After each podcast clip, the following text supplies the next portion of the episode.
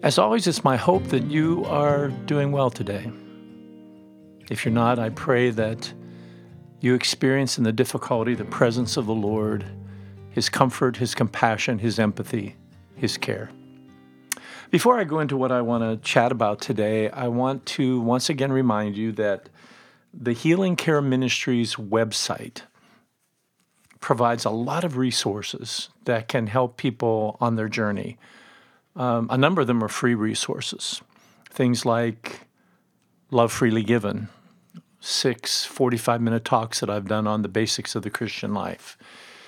And I want to make sure that you're aware of that. Also, if you go there, you will notice that this year in May and June, we'll be offering the basic formational prayer seminar.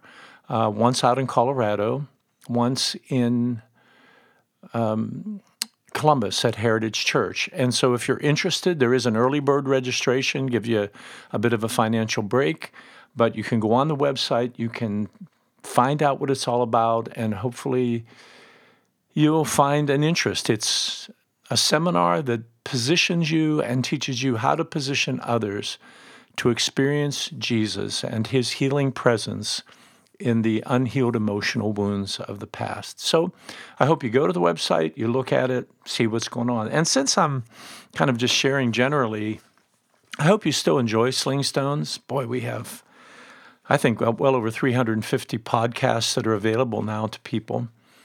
If you do enjoy it, why not share it with a friend?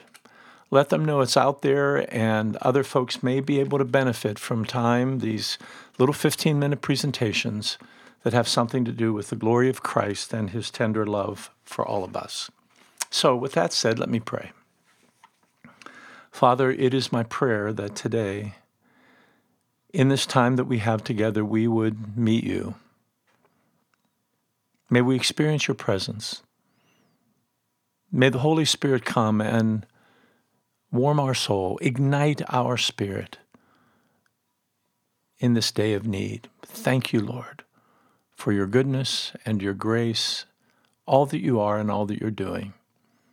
We pray this in Jesus' name. Amen. I want to talk to you for just a minute about Amy Carmichael. Amy Carmichael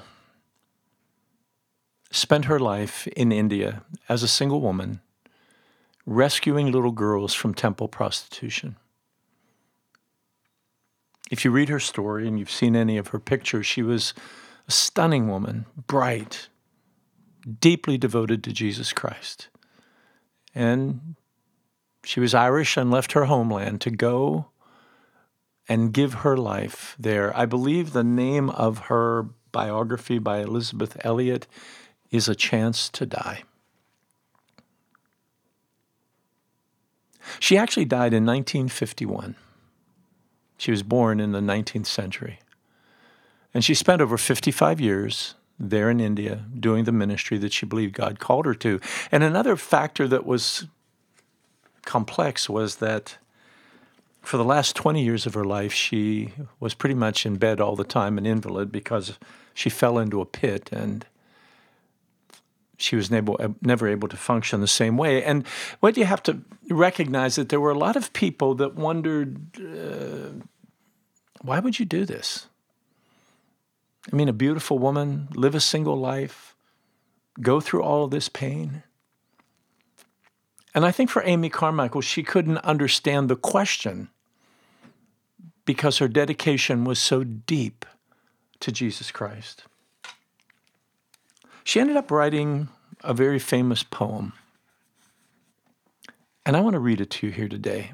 I, I, may have done that somewhere in the distant past, but I want to read it again here. Hast thou no scar? No hidden scar on foot or side or hand? I hear they sung as mighty in the land. I hear them hail thy bright ascended star, hast thou no scar? Hast thou no wound? Yet I was wounded by the archers spent, leaned me against a tree to die, and rent by ravening beasts, that compassed me, I swooned. Hast thou no wound? No wound, no scar? Yet as the master shall the servant be, and pierced will be the feet that followed me, but thine are whole. Can he have followed far who has no wound, no scar?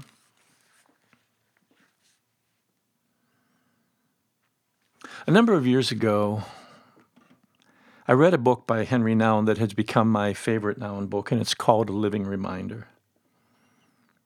And one of the things that he says in this book is that we, as servants of Jesus Christ, are to be a living reminder of Jesus.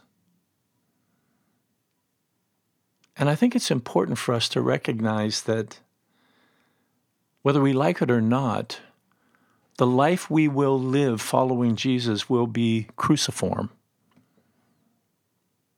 It'll be a life that involves a certain degree of sacrifice, a certain degree of difficulty, that then becomes a sacrament to other people in order that they can meet the Lord and they can be served. I think it's important for us to be reminded that we serve a Savior who was wounded and that those wounds have become very precious to us, and that it's actually the healing and redemptive work of God that flows through those wounds to us. He is, as Henri Nouwen said in another one of his books, a wounded healer. I think that means pretty clearly that for all of us, if we're going to follow Jesus, there is a degree to which we too will become wounded healers. And these wounds are not only the wounds that we receive because we're following Christ, but it's the wounds that have been redeemed by the power of Christ. The wounds that have been healed.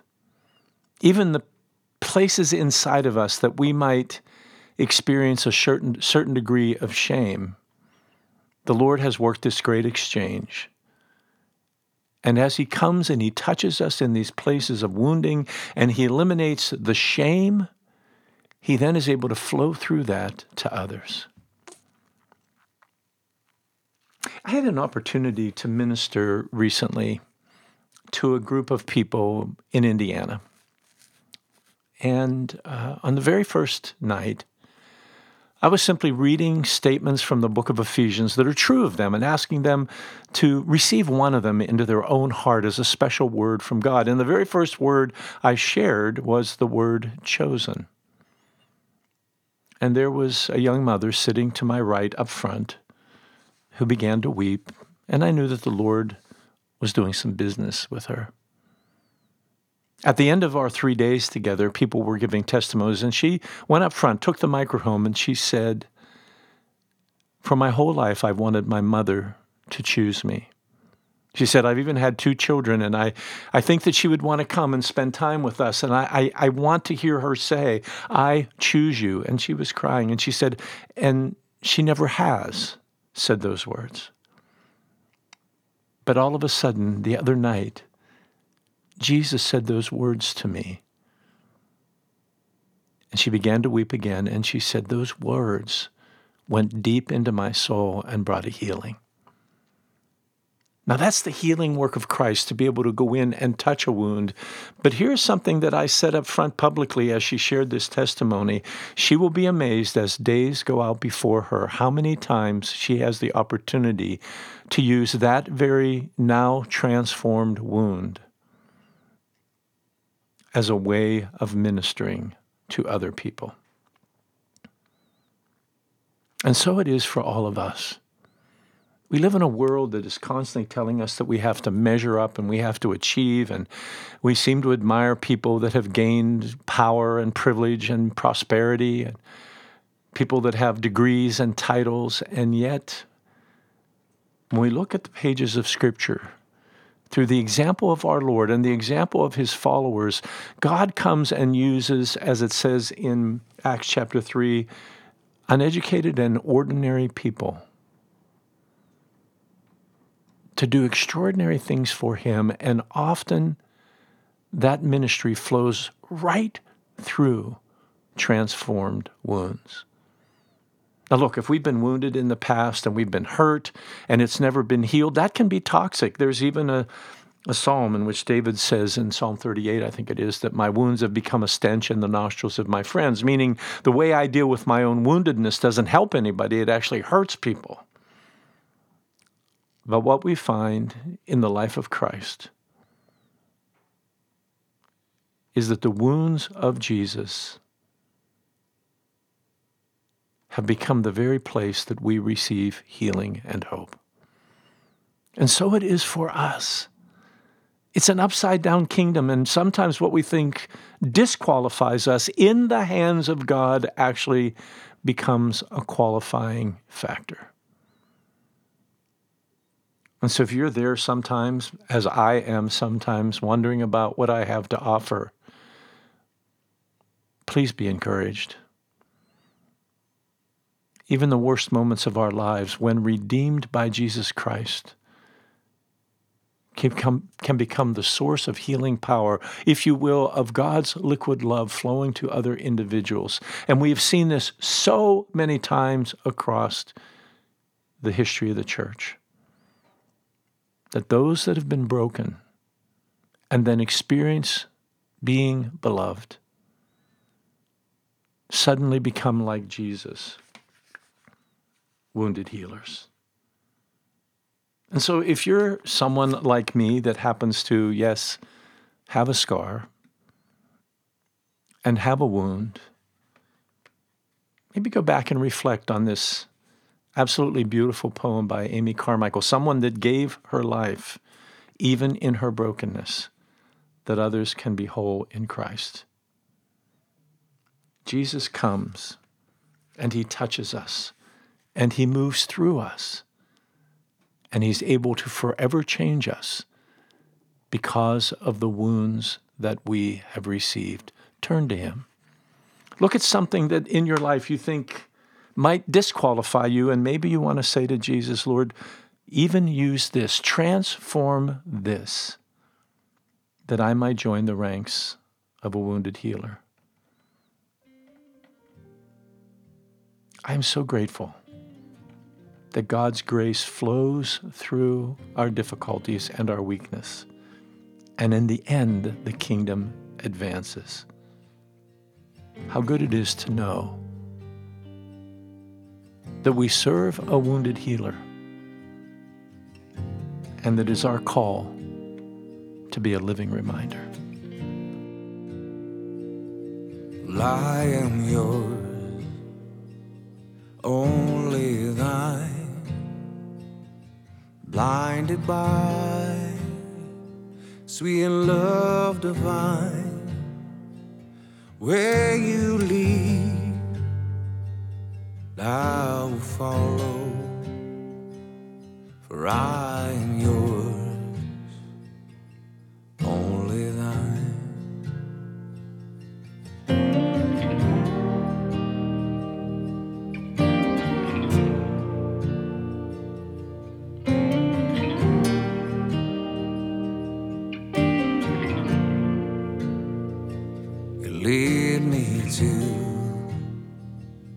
desert place. I know you're there, but you shield your face to purge my sin and test my faith.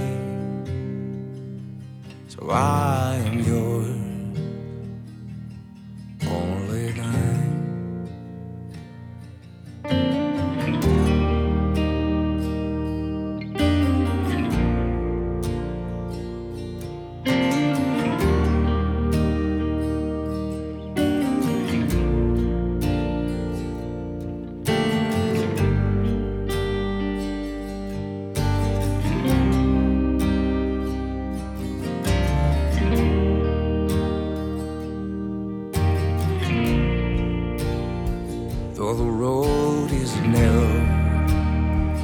and the journey is long. I know that you will guide me home. Your rod and staff will lead me on. For I know.